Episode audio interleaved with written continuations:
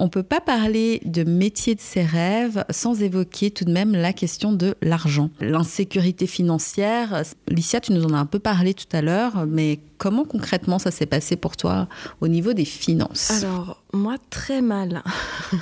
très très mal euh, parce que aussi je je, je, je m'étais pas spécialement euh, bien organisée euh, dès le départ. Donc moi je vivais beaucoup de, de, de l'argent de mes concerts et puis il y avait des fois où les concerts étaient payés après et euh, ou des fois même euh, où les gens avaient un peu de mal à nous payer. Et donc, euh, moi, je me retrouvais souvent dans des, dans des situations un peu précaires. Et donc, je choisissais quelle facture je payais, je prioris, priorisais ou pas. Et pendant à peu près cinq ans, ça s'est passé comme ça. Et j'ai cumulé des dettes énormes. Énormes. Euh, et, je pensais. Tu veux, euh, tu veux nous dire combien pour, euh, pour qu'on se fasse une. J'en avais pour. Enfin, c'est énorme pour moi. Peut-être que pour d'autres, ce serait rien du tout. Mais j'en avais pour 15 000 francs de dette. Et que partout où j'allais, en fait, il y avait ces, ces 15 000 francs de dette qui me suivaient partout. J'avais un, un, Comment on appelle ça un, extrait de, de poursuite qui, qui, avait deux pages. C'était un truc de fou. Et. et et en fait, et en même temps, je voyais que euh, ma carrière, euh, elle stagnait et qu'il n'y avait pas de... Il y avait toujours les gens qui venaient me voir et qui me disaient, mais quand tu es sur scène, tu dégages quelque chose de tellement fou, etc. Mais en fait, au final, ça ne suivait pas. Euh, financièrement, ça ne décollait pas. Et, donc, je, précise aussi que j'étais plus jeune et qu'aujourd'hui, maman, ce serait pas possible euh, quelque chose comme ça évidemment parce que moi il y avait des moments où je mangeais simplement pas où euh, je où je voilà je sautais des repas euh, il y avait des enfin voilà des vrais moments de galère. Et et en fait il y a un moment où je me suis dit ok stop maintenant tu, tu, tu, te prends en main. Alors ce que j'ai fait c'est que je suis je suis allée à l'hospice pendant deux ans mais avec un esprit très comment dire j'avais une vision quoi. C'était tu vas là pour t'en sortir pendant un moment. Donc le SPICE, c'est l'aide sociale euh, à Genève. Le SPICE hein. général, ouais. Et euh, je me souviendrai toujours euh, d'un jour où je suis allée à un mariage et puis j'étais seule à ce mariage et puis j'étais avec à une table à plein de gens que, que je connaissais pas et ils étaient en train de parler des cassos. Euh, qui sont à l'hospice. Et, euh, euh, et, et, mon ami qui se mariait m'avait présenté comme cet artiste, etc., etc. Puis ils étaient tous à la table en train de dire ah ouais non mais franchement blablabla, bla, bla, mais vraiment en train de descendre les gens. Et je les regarde avec un grand sourire et je dis bah moi je suis à l'hospice par exemple. Et ah oui non mais ça a mis un froid. Ouais. Et, euh, et, je dis, euh, je pense que tout, dépend euh, de l'état d'esprit dans lequel on est. Moi, j'ai pas du tout l'intention de rester à l'hospice pour toute ma vie. je pense pas que tout le monde se dit que, que voilà que c'est comme ça. Et ben là, il y a plus personne qui parlait. C'était, enfin, j'avais cassé le truc quoi. Mais tant pis. Je pense que des fois, c'est bien de d'un petit peu remettre les gens à leur place. Et c'est effectivement ce que j'ai fait. Donc, euh, je suis restée deux ans à l'hospice. J'ai trouvé un travail. Et mes premiers mois euh, de travail, en fait, ça n'a servi que à payer mes dettes. Et euh, de pouvoir, c'était en 2016 que j'ai commencé à rembourser mes dettes.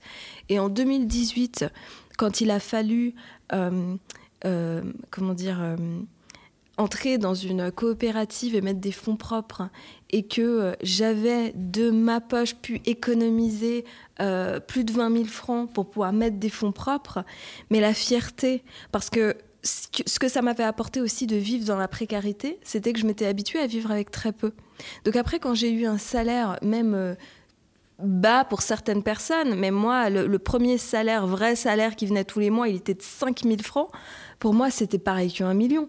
Donc, euh, donc euh, après, ben, je mettais tellement de côté que ça a été, euh, ça a été assez vite. quoi. Et j'ai pu faire des économies, j'ai pu m'assurer un, avenir. Et puis ensuite, j'ai eu encore d'autres boulots qui ont permis que ça, je puisse m'asseoir vraiment. Mais ouais, je suis passée par des moments compliqués. Il y a eu des moments très compliqués aussi quand j'avais 20 ans, 19-20 euh, ans, mon premier job à la radio, que je commençais là-bas, j'étais payé 1000 francs J'avais un appartement à 550 francs, donc il me restait 450 francs pour vivre tout le mois. Euh, bah, carton du cœur, t'as pas, pas vraiment le choix. J'avais pas, sinon je pouvais pas manger. Donc euh, effectivement, il y a eu aussi eu, euh, bah voilà, il faut demander un peu d'aide. Donc c'est passé par là, ça a duré deux ans à peu près. Et puis ensuite, euh, mon mari euh, est venu s'installer en Suisse, il est français, et, euh, on a pu s'installer ensemble. Lui a eu un salaire qui était fixe, et puis ça a été un véritable soutien. j'ai pu enfin respirer un petit peu, sachant que j'ai toujours eu comme évidemment comme leitmotiv de pas dépendre de lui. C'était évident qu'il fallait que que je m'assume. Bah, ça fait toute fin, même pas question autrement. Mais euh, j'avais ce poids sur les épaules en, moins. C'est-à-dire que si je pouvais pas payer les courses, je savais que j'allais quand même manger, que j'allais pas devoir aller chercher euh, au carton du cœur de quoi manger. Bah, ça fait partie, c'est la, galère des, des, artistes ou des gens qui font des métiers un petit peu à part. Ça fait partie, je pense, euh, c'est formateur, c'est hyper formateur parce que comme toi, même maintenant, hein, j'ai pas un salaire qui est énorme. Hein, euh, j'ai même un salaire, euh, je pense, assez bas. Je pense qu'il y a pas mal de gens qui rigoleraient, mais pour moi, c'est waouh Pour moi, c'est génial parce que non seulement je paye toutes mes factures, mais en plus de ça, je peux me payer euh, bah, mes voyages quand je pars, je peux me payer des, des, petits trucs à côté, je peux mettre un peu d'argent de côté. Pour moi, c'est oh, c'est merveilleux. C'est mais ce, ce, sentiment, oui, effectivement, quand tu touches ta coup 5000 francs, oh la vache, tu te sens le roi du pétrole, quoi. C'est incroyable. Ouais, ouais, je suis passée par là aussi. Ouais. Mm. De ton côté, euh, comment ça s'est passé euh, financièrement en tant qu'indépendante? Alors moi, je trouve que c'est une question très intéressante, la question de l'argent, parce que je pense qu'il y a plein de choses dans l'argent. Puis c'est vraiment un des sujets que j'adore travailler en thérapie. Euh, nous, dans notre approche, on va vraiment parler de l'argent et de l'abondance. Et puis l'argent qu'on a, qu'on n'a pas, c'est vraiment une relation, c'est vraiment une relation au monde, c'est aussi cette idée de pénurie. Et puis c'est toutes les croyances, ça parle de toutes les croyances qu'on a euh, sur soi, sur le monde, sur euh, comment c'était dans notre famille, comment on nous a appris à, faire avec l'argent ou pas appris. Euh, les relations sociales aussi, la place de femme. Enfin, il y a tellement de choses en fait que moi je ne crois pas du tout que ce soit lié au statut d'indépendant de ne pas avoir d'argent. Moi je crois qu'on peut être indépendant et gagner plein de fric. Il y a une question d'évolution là-dedans effectivement. Oui. Effectivement. Il y a une question d'évolution dans le sens que, euh, ce que j'ai remarqué, c'est intéressant ce que, ce que tu es en train de dire. Euh, j'ai remarqué que en prenant de l'âge, en prenant confiance en moi, en prenant confiance en mes capacités et en commençant moi-même à valoriser mes propres capacités et mon travail, je commence aujourd'hui à enfin demander qu'on me paye correctement. Donc aujourd'hui, euh, ce que je demande aujourd'hui pour mes mandats, oh, mais j'aurais, j'aurais eu très très honte de demander ça il y a encore 2-3 ans. Parce que pour moi, ça valait pas ça. Et aujourd'hui, ça les vaut pleinement. J'ai plus aucun complexe à demander à ce qu'on me paye ce qu'on paye. Donc effectivement, il y a, je pense qu'il y a un vrai travail personnel à faire sur soi qui va aussi justement avec cette, euh, cette évolution, cette, euh, cette euh, confiance qu'on prend en soi. et puis aussi, comme tu dis, c'est culturel aussi et ça, fait aussi partie de l'éducation. La, relation à l'argent, Comment, moi, moi j'ai vu ma mère qui galérait avec l'argent dans le sens qu'on on avait de l'argent dans la famille, hein, mais ma mère, elle devait compter chaque centime. Donc pour euh, faire les courses, c'était on avait tel budget et puis il fallait pas acheter le paquet de chips parce qu'il était 80 centimes et que ça sortait du budget quoi. Donc euh, effectivement, il y a quelque chose d'un peu sale avec l'argent, une relation un peu pas complexée quoi, quelque chose qui est pas libre, c'est pas fluide. Donc comment tu veux que l'énergie argent vienne à toi si toi-même t'es pas fluide avec cette euh, idée de l'argent? Je pense que tu, exprimes très bien tout ça. C'est que et puis voilà toutes ces questions d'être à l'hospice. Bon, en France, il y a plein d'aides. Moi, c'est vraiment quelque chose justement sur lequel j'ai vraiment envie d'inviter les gens à réfléchir sur ces questions-là. C'est qu'en fait, les aides, elles existent, c'est qu'il y a vraiment une bonne raison. Et quand on va demander de l'aide, c'est en fait, on ne sait pas ce qu'il y a dans le vécu de la personne pour qu'elle soit à cet endroit-là. Au, niveau de, son rapport à l'argent, justement, pour qu'elle ait besoin de ces aides-là. Et, et, moi, je sais que j'ai des amis qui peuvent être euh, complexés ou ne pas vouloir demander les aides auxquelles elles auraient droit. Et je leur dis, mais mais si elles existent, c'est qu'il y a la conscience qu'elles sont nécessaires. Et puis c'est vraiment, ça peut vraiment être vécu comme un tremplin. Et puis moi, donc dans mon expérience, j'ai vraiment beaucoup bénéficié des aides en France. Et euh, mais parce que juste j'étais trop paumée quelque part. Il y avait un endroit où, où, où j'avais pas on m'avait pas donné dans mon éducation, dans mon enfance, il y avait des lacunes et j'avais pas les ressources pour pouvoir construire ma vie euh, de manière, euh, de manière euh, à me sustenter et, à m'épanouir et à, gagner de l'argent et à être à l'aise avec ça. Et, voilà, et ça a été du coup un long cheminement. Et, jusqu'au jour, je me souviens très bien qu'on a travaillé ça. J'ai beaucoup travaillé ça en thérapie. il y a toute une année dans ma formation, on travaille que sur ce sujet-là. Et c'est vraiment un sujet passionnant. Et, euh, et c'est quelque chose que j'aimerais développer ici à Genève. C'est vraiment des groupes de travail pour tout le monde, parce que je pense qu'aussi bien les hommes que les femmes peuvent en souffrir. Mais les femmes, je trouve particulièrement, parce qu'il y a vraiment un héritage de la place de la femme, et donc voilà, je me souviens de cette séance avec mon thérapeute où, il m'a dit bon mais peut-être là il serait temps de remercier. Et je me souviens d'avoir fait un petit rituel comme ça où j'ai vraiment euh, j'avais écrit sur un papier puis je, suis allée dans la montagne. j'ai dit euh, mes remerciements, puis ensuite j'ai brûlé mon papier. Et c'était vraiment euh, remercier d'avoir reçu toutes ces aides. En France, c'est le RSA, c'est des aides de la CAF, c'est des APL pour l'appartement, etc. remercier d'avoir reçu toutes ces aides et puis vraiment tourner la page et dire maintenant c'est fini. Et moi maintenant aujourd'hui c'est, je, je, suis, très à l'aise avec l'argent. J'ai aussi, enfin je, peux toujours m'améliorer, mhm. mais ça vraiment c'est, incomparable à, où j'étais il y a 10 ans ou 15 ans. Euh, c'est vraiment euh, moi aussi j'ai eu des dettes euh, parce que voilà et puis aujourd'hui c'est plus du tout ça. Et donc pour moi voilà c'est, cette question d'argent je la trouve vraiment passionnante, hyper intéressante et quelque chose à vraiment travailler, travailler, travailler pour pour se libérer, quoi. Bah oui, et puis apprendre à, gérer un budget, c'est, enfin, quand on l'a pas appris, euh, c'est vraiment quelque chose qui change la vie. Et moi, ça m'a, ça m'a changé la vie. Et, je me souviens que j'avais vu euh, justement quelque chose qui disait, euh, dès que tu reçois ton salaire, la première chose que tu fais, c'est que tu te payes. Et même si c'est 10 francs, même si c'est 50 francs, tu vois, et tu sais qu'en fait, chaque mois, il y a un truc que tu mets pour toi tu vois.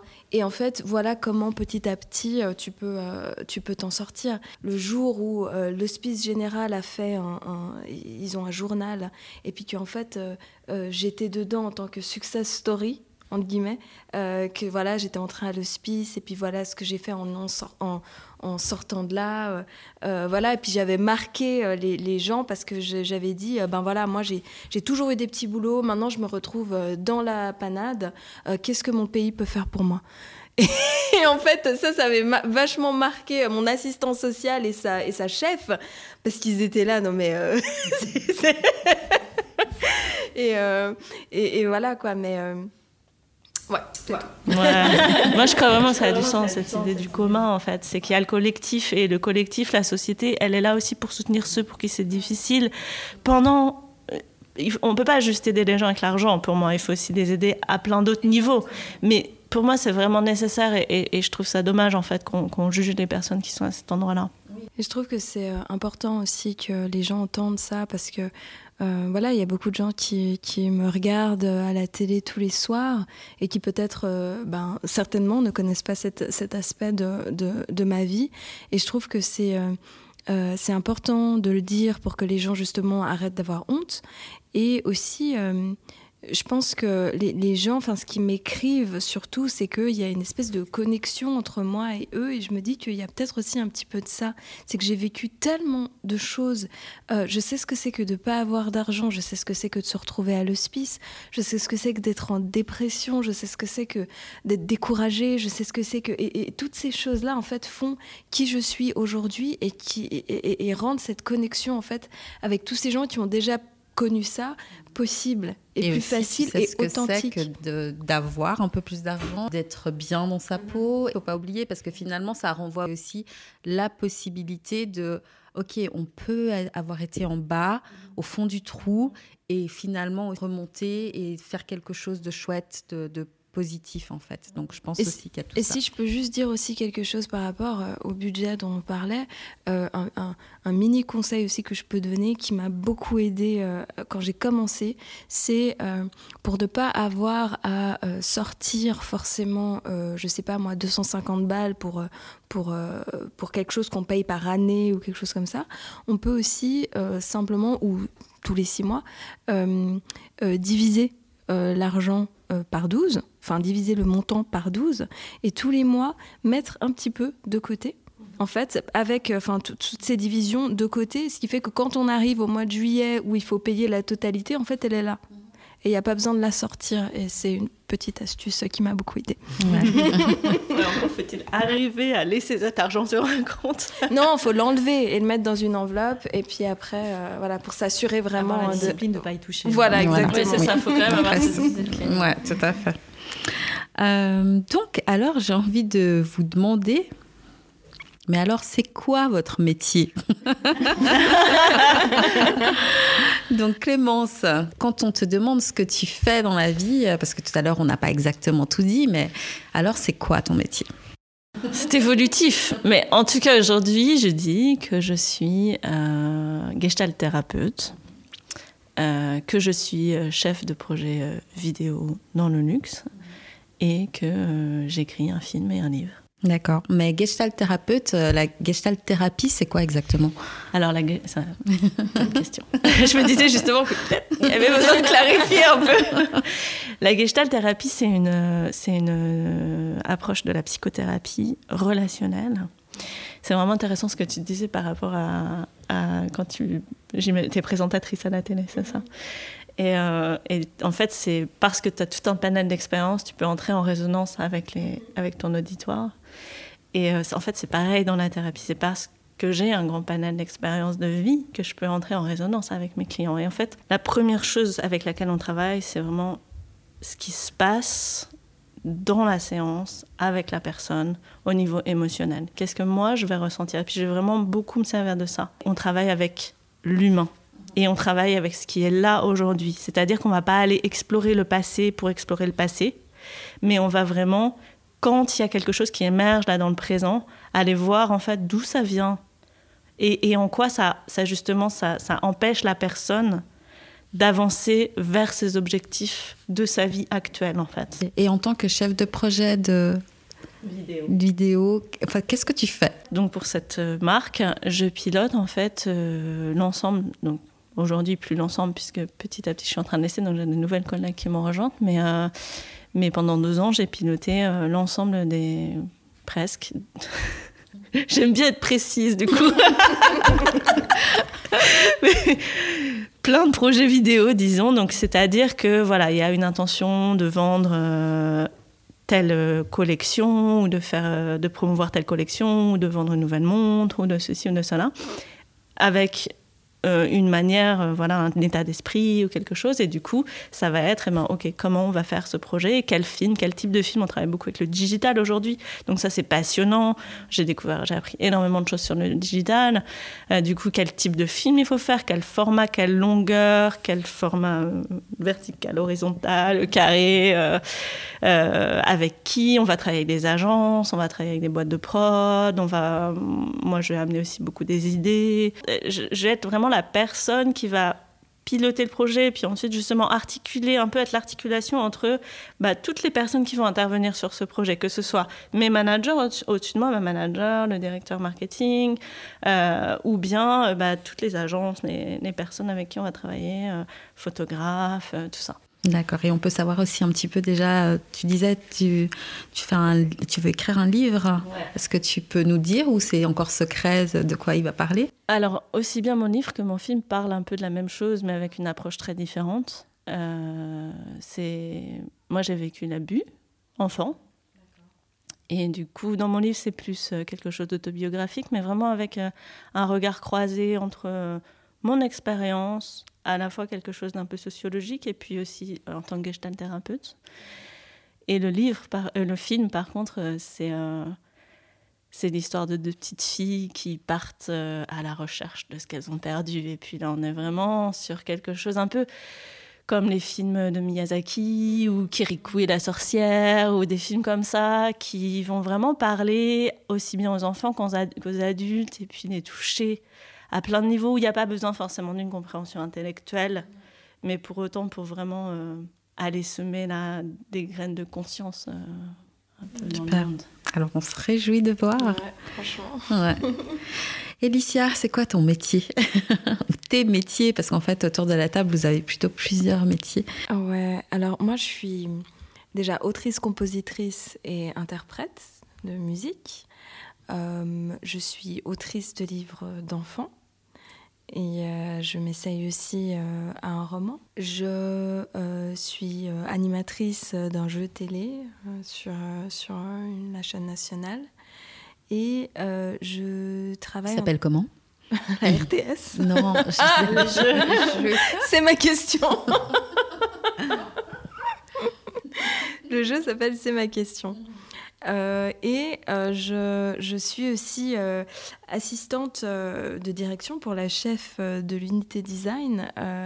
donc c'est la chef qui s'occupe de tout ce qui est audiovisuel, en fait l'habillage antenne. Et donc ça m'a appris énormément de choses. Et pour, la, pour la petite histoire, je J'étais au chômage, donc avant d'avoir ce travail-là, et on m'a forcé à faire une, mesure du chômage pour apprendre justement à, trouver, euh, à bien écrire son CV, etc. etc. Et puis euh, je suis allée là-bas, et le premier jour, donc on nous dit, bon, allez, hop, on va sur Indeed et on va chercher. Et je tombe sur cette annonce, et là, euh, genre, c'était limite, tout le monde arrêtait tout, c'est mon job. Et, euh, et en fait, les, formateurs, ils étaient là, mais c'est bien euh, d'avoir autant de trucs et tout. Puis j'étais là, non, non, mais euh, c'est mon job. J'ai décidé, quoi. C'est mon job. Et. Et donc, je commence à, rédiger ma lettre, tout, nanana, puis j'appelle. Parce que, voilà, pour essayer de me démarquer un petit peu. Puis j'appelle et je, je dis, je, tombe sur celle qui va être ma future chef. Et je lui pose deux, trois questions sur le cahier des charges. Et puis, euh, et puis euh, je lui dis bah, écoutez, je vais être honnête avec vous. Euh, moi, j'ai décidé que c'était mon poste. Donc, vous pouvez vous préparer à mon arrivée. C'est cool. et, là, mais d'un côté, je me suis dit aussi ça passe ou ça casse parce que. d'un côté, si ça casse, bah, j'ai pas vraiment envie de travailler avec cette personne. Donc voilà. Et, et donc et, là, donc, je la sens, euh, elle, elle, elle, sourit un peu et puis elle me dit euh, Est-ce que je pourrais avoir votre nom? Parce que j'aimerais être prévenue lorsque votre euh, dossier arrive au RH. et donc, et donc mon dossier arrive au RH, je suis convoquée. Et là, évidemment, j'avais décidé que c'était mon, mon, mon, poste, donc j'ai j'ai mis le paquet. Donc ce que j'ai fait, parce que je touche aussi un peu à, la, on peut dire à la réal, au montage, mais vraiment de manière amateur. Et, euh, et donc là, j'ai fait un montage qui retraçait en fait euh, euh, toute l'histoire de la RTS. Donc je commençais vraiment avec le premier logo de la RTS, et puis j'ai fait un montage avec genre à un moment la calasse qui arrive et qui, qui descend de l'avion, c'est des images d'archives, et puis on lui dit mais pourquoi vous êtes là? Puis du coup, ça coupe et on passe à, Myriam Makeba qui dit African Connection. Et puis, euh, on, parle, on, se retrouve avec des enfants euh, qui parlent de racisme à l'époque, donc c'est en noir et blanc, etc. Et puis, euh, j'explique que la RTS est diversifiée et puis que c'est toujours là au bon moment. Puis il y a un fédéraire de 15 ans qui est en train de dire euh, dans, un, dans un français approximatif qu'il espère être aussi bon que Sampras. Et que. Euh, et, enfin bref, et je fais tout le truc. Puis j'avais euh, quelques années avant été en finale pour participer à l'Eurovision. Et, et, donc et, j'avais fait, j'avais, j'avais été aussi dans un, dans un reportage qui disait c'est l'artiste la plus prometteuse de sa génération, etc. Puis j'ai mis cet extrait-là et j'ai terminé en mettant, euh, donc si vous voulez, une assistante qui déchire. Euh, enfin, voilà. c'est génial, c'est génial. Et en Quelle fait, c'était, trop drôle parce que je sentais que ma chef avait adoré, mais je sentais qu'elle voulait pas me le montrer trop. oui, pas que t'arrives là comme une princesse et que c'était acquis. Et exactement. Et euh, euh, et il y a eu un deuxième entretien et après le deuxième entretien, ils m'ont dit on vous appelle à la fin de la semaine, puis ils m'ont appelé le lendemain, ils m'ont dit euh, c'est vous quoi. Et, et, et c'est vraiment l'idée de se dire que, en fait, je pense qu'il faut vraiment accepter qui on est parce que le truc, c'est que ça, cette personne que je suis, ça allait ressortir à un moment ou à un autre. Donc autant qu'elle le sache tout de suite. Euh, et, et, ouais, et voilà quoi. Merci. C'est génial. Grave. Euh, et toi, Céline, alors c'est quoi tes métiers? Oui, oui. Alors c'est quoi mes métiers? Euh, donc la création de contenu, le blog, rédactrice aussi. J'ai mon livre qui j'espère sortira à la fin de, de l'année, qui est un guide complet sur, euh, sur la vie bohème. Finalement. Euh, à côté de ça, bah, j'ai toujours ma boutique de, bijoux euh, bohème. J'ai une, agence aussi de communication par l'image, donc on fait beaucoup de, production vidéo pour, euh, pour plein de clients. Euh, et pour ça, bah, je suis directrice artistique des, des, projets. Qu'est-ce que c'est mes métiers encore, dis donc? Ah bah il y a consommerlocal.ch aussi qui est notre dernier bébé avec mon mari. Alors ça, on l'a on l'a monté ensemble.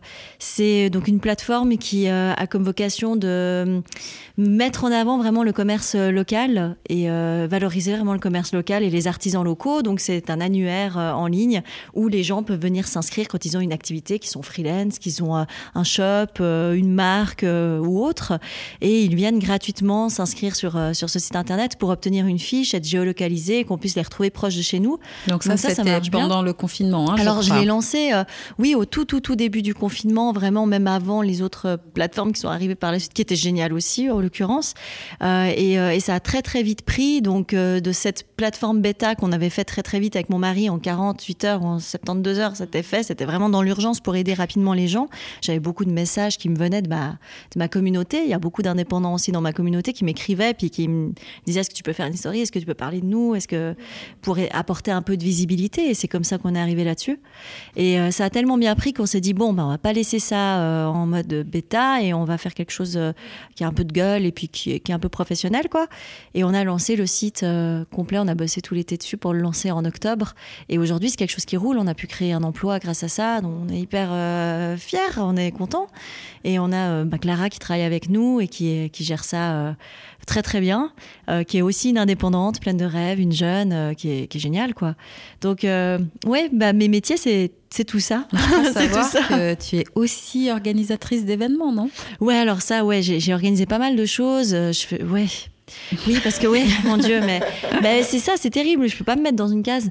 Euh, l'an passé, c'était pas vraiment la bonne année pour lancer les événements, mais euh, je l'ai quand même fait et, euh, c'était bien parce que parce qu'il y avait de la demande finalement. Donc j'ai créé mes premiers événements bohèmes. qui étaient qui était c'était magique. On s'est retrouvés pendant l'été quand c'était un peu plus cool au niveau du Covid. Et puis et puis on a fait quatre événements qui ont été sold out. Donc c'était chouette. C'était vachement encourageant. Euh, j'ai envie d'en refaire du coup. Et puis c'était joli parce qu'on est vraiment sorti. Euh, on est, on est vraiment sorti de ce monde qui est, qui est un peu spécial en ce moment, euh, qui est plein de leçons aussi, mais on est allé dans quelque chose de, de, très doux, de très bohème, justement, de, de, doux, juste de doux, en fait, et, et de bienveillance. C'était super beau et, et, ouais, des événements à refaire, clairement, ouais. En tout cas, tu nous fais vraiment euh, rêver, mais dans le bon sens du terme, parce que lorsqu'on regarde ta, page Instagram, par exemple, c'est pas euh, dans le ma vie est parfaite, non, euh, regardez-moi et tout, mais ça fait rêver parce que c'est joli. Et des fois, par exemple, moi j'ai envie de faire des photos, puis je me dis des photos donc moi-même, hein, pas genre avec des photographes, mais et je me dis comment elle ferait Céline pour que ce soit joli? et puis après j'essaie, puis je suis là, ouais non, c'est pas mon métier quoi. c'est de l'entraînement, c'est de l'entraînement, ça vient pas tout de suite. Non, mais effectivement, il y a une vraie euh, notion de, de... alors l'authenticité, l'authenticité. On en a vécu une expérience presque limite paranormale avec mon mari la semaine passée, euh, qui nous a fait pleurer tous les deux. Ça nous a un dimanche matin, on a vécu un truc très fort, très et très étrange. Olivier, mon mari, donc c'est un peu un canal. Il reçoit des fois des choses et il sait pas maîtriser ça. Et il y a des choses qui lui viennent comme ça. Et là, ça lui est venu d'un coup. Et c'était pas lui qui parlait, quoi. C'était très étrange. Et il m'a dit des vérités que j'arrivais pas à mettre en mots et que j'arrivais pas à conscientiser. Et notamment, pourquoi est-ce que pour moi, l'authenticité, c'est euh, aussi important? C'est-à-dire que je suis très mal à l'aise face à des personnes qui ne sont pas authentiques ou alors des personnes qui euh, s'inventent des choses. Euh, voilà, j'ai de la peine. Et c'est pas de la malveillance de ma part, c'est juste ce, miroir, ce reflet est euh, une telle agression par rapport à mes valeurs que je n'arrive pas. Et je me rends compte que j'ai besoin d'authenticité. Et donc, du coup, j'essaye vraiment de, de, transmettre un maximum l'authenticité aux gens qui veulent bien me suivre et qui veulent bien être réceptifs à ce que je propose. Et c'est, pour moi, c'est purée, on est tous des êtres humains. Il faut arrêter de se mettre des masques. Quoi. À un moment donné, euh, on est tous des êtres humains, on est tous en chemin, on est tous en train de vivre une vie où on est en train d'essayer d'évoluer, de faire de notre mieux, d'être aimé, d'être reconnu, de penser des blessures, de tout ça. Alors, euh, ouais, arrêtons de perdre du temps à essayer de toujours se voiler, toujours euh, raconter des choses qui sont fausses, euh, se raconter soi-même des, des, fausses choses aussi. Et puis j'aime j'aime l'essentiel, quoi. J'aime aller à l'essentiel avec les gens. Et c'est aussi quelque chose qui me rend très peu sociable. Je culpabilise un peu par rapport à ça et je me rends compte que bah, pendant ce Covid, je culpabilise beaucoup parce que je suis une des personnes qui n'a pas du tout souffert de de pas voir des gens. Euh, j'étais très bien chez moi et c'était pour moi une vraie pause de pas voir des gens. Je n'ai pas ce besoin parce que la plupart du temps, je remarque que je me retrouve euh, face euh, à des énergies qui soit créent chez moi aussi des comportements que je n'aime pas de moi-même, soit euh, des, des, des, gens qui se racontent des trucs euh, qui, euh, par le social aussi, euh, vont avoir l'impression d'exister, par le social vont rechercher une validation, vont chercher aussi à remplir leur ego. Ça me fatigue.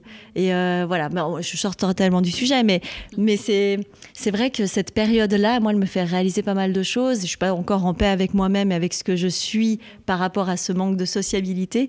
Mais c'est vrai que j'ai de la peine avec. Euh, ouais. Quand c'est pas authentique, sincère, vrai et, et, profond, quoi. Voilà. Donc, euh, vous faites le métier de vos rêves, voilà, enfin les métiers de vos rêves. J'ai envie de vous demander euh, ce que ça vous apporte, euh, Licia, chanteuse, autrice, animatrice. Euh, Qu'est-ce que ça t'apporte en fait de faire ce métier de tes rêves? Ben, franchement, je vais rejoindre ce que Céline vient de dire. C'est une question d'authenticité. Parce que, euh, par exemple, voilà, le fait de décider d'écrire des livres euh, pour enfants euh, qui parlent de la diversité, qui mettent certaines choses en avant qui ne sont malheureusement pas assez mises en avant dans les livres jeunesse qui existent aujourd'hui, de se dire, bon, ben, ok, au lieu de se plaindre que ça n'existe pas, crée-le. Euh, et donc justement d'être authentique avec moi euh, à ce moment-là pour, ce, pour, ça. Et quand je vois en fait le nombre de messages de, de, de parents que je reçois euh, par rapport à ce livre, je me dis ben voilà, t'as bien fait. Et puis ils sentent l'authenticité. Et c'est, je pense que c'est c'est tellement parce que il est simple ce livre, il est euh, très facile à comprendre et, et, voilà. Mais je pense que les gens qui sont concernés euh, sentent que je suis pas en train de surfer sur une vague, mais plutôt en train de parler d'un truc réel euh, qui me touche profondément et que que j'ai vécu évidemment euh, et qui malheureusement touche encore beaucoup d'enfants qui à mon avis sont trop petits pour être touchés par ce genre de choses mais voilà euh. Chéri a les cheveux crépus et c'est le premier d'une série. Euh, le deuxième épisode arrive euh, l'année prochaine. Et puis euh, être sur scène, c'est, euh, on va dire, le, seul endroit où vraiment je me sens euh, complètement libre. Voilà, tu parlais de liberté tout à l'heure et le fait de pouvoir être à ce moment-là qui je veux je, je, y a plus de barrières parce que je sais pas, il y a quelque chose qui se passe quand on est sur scène. Les gens euh, décident de nous accepter euh, quoi qu'on fasse, quoi. Et donc il y a plus de, de, questionnement. Est-ce que euh, il y a plus de questionnement en fait. On fait ce qu'on a envie de faire. Et puis il y a quelque chose quand on enfin je sais pas enfin je pense que toutes les personnes créatives le sentent. Quand il y a quelque chose qui est sorti de ton cerveau quoi puis que tu es là en fait en train de le présenter à des gens et puis que tu vois des sourires sur leur visage que tu vois euh, qui ressentent des choses enfin c'est une, une, question de partage en fait. Euh, ça me enfin voilà. Et puis dans mon métier euh, à la RTS euh, bon, dans l'animation, évidemment, c'est de rencontrer euh, énormément de gens, ça c'est super. Et dans mon métier d'assistante, euh, c'est vraiment ce côté où ma chef me donne une liberté totale et je peux créer des choses, faire de la réalisation et justement bah, évoluer. Parce que maintenant, je vais aussi évoluer euh, et aller plus dans la production. Donc, je m'épanouis en fait. Donc tous mes, tous mes jobs, ils me permettent de m'épanouir et on n'a même pas encore parlé de celui de maman qui, euh, qui me rend, euh, mais alors, euh, parce que ce, petit m'apprend tellement de choses et sur moi-même et sur la vie en général et et sur l'importance qu'on donne aux choses, qu'est-ce qu'on met en priorité. Et donc ça m'apporte, ça, m'apporte ben, du beau. Et je vais terminer par dire, tout à l'heure tu disais qu'on ne peut pas euh, se faire tout seul. Il y a au niveau des relations humaines, je veux dire, moi j'ai eu aussi beaucoup de chance d'être entourée de gens. Voilà, ma sœur ici présente a été ma manager pendant un moment. Et je me souviens que ma toute première dépression euh, euh, où j'en pouvais plus, euh, elle est arrivée en me disant ah je t'ai trouvé un tourneur pour la France.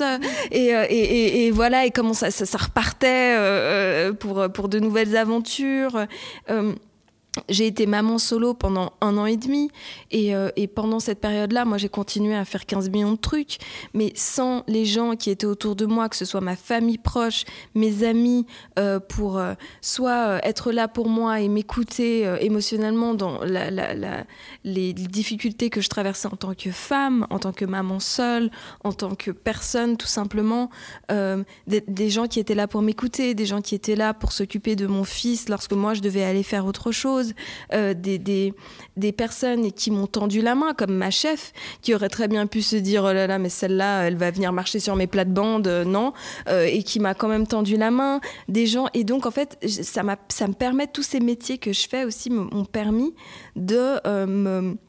Comment dire me, Enfin ouais, réaliser l'importance des relations humaines, de la connexion avec les gens. Moi, c'est vraiment toute une question de connexion. Et puis après, pour terminer, évidemment, il y a quand même ce petit côté un peu jouissif. Je vous parlais tout à l'heure de, de, de ce... Euh, de cet endroit où ça s'est très très mal passé euh, au niveau du travail, ben voilà, de ce petit côté de se dire ah ben tiens ils ouvrent la boîte aux lettres et puis c'est moi à la une du Micro mmh. Magazine. Euh, Ça fait du bien. ouais, c'est une petite revanche quand même. Voilà exactement. Donc il y a ce petit truc aussi qui permet euh, euh, d'avoir une, une, une petite revanche publique silencieuse.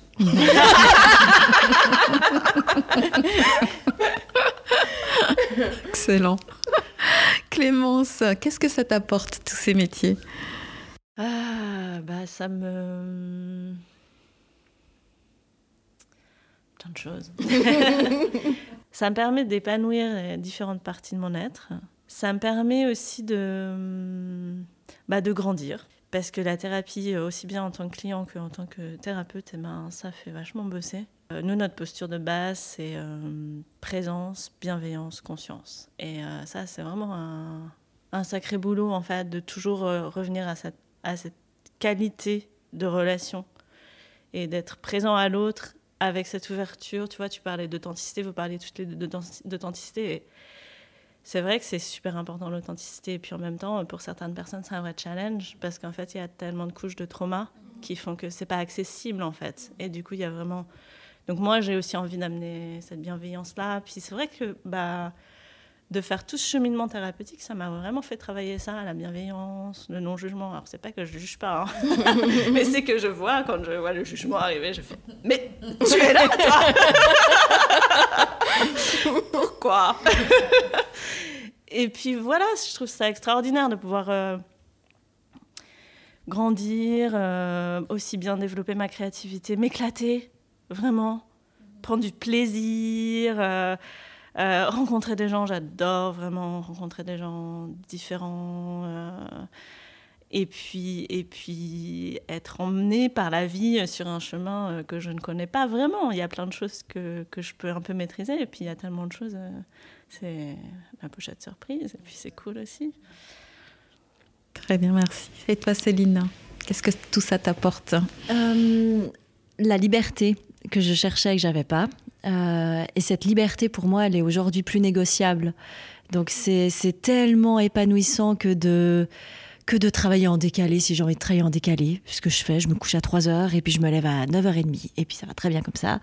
Euh, de pouvoir être spontané, de pouvoir suivre mes, mon intuition, mes envies quand elles arrivent, euh, de pouvoir partir vivre à l'étranger aussi et travailler depuis l'étranger sans devoir demander la permission de partir.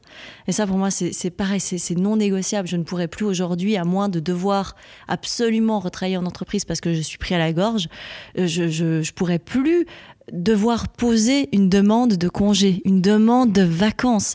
C'est ma vie, elle m'appartient, je pars si je veux, personne ne m'interdit ça. Et aujourd'hui, j'ai ce besoin dans mon évolution, justement, de ne plus demander la permission à personne et ne plus faire de concessions.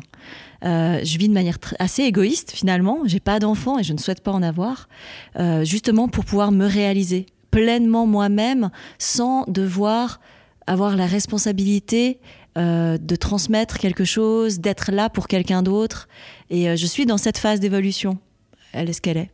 Mais ça me rend vraiment heureuse de pouvoir être libre, libre, spontanée, libre.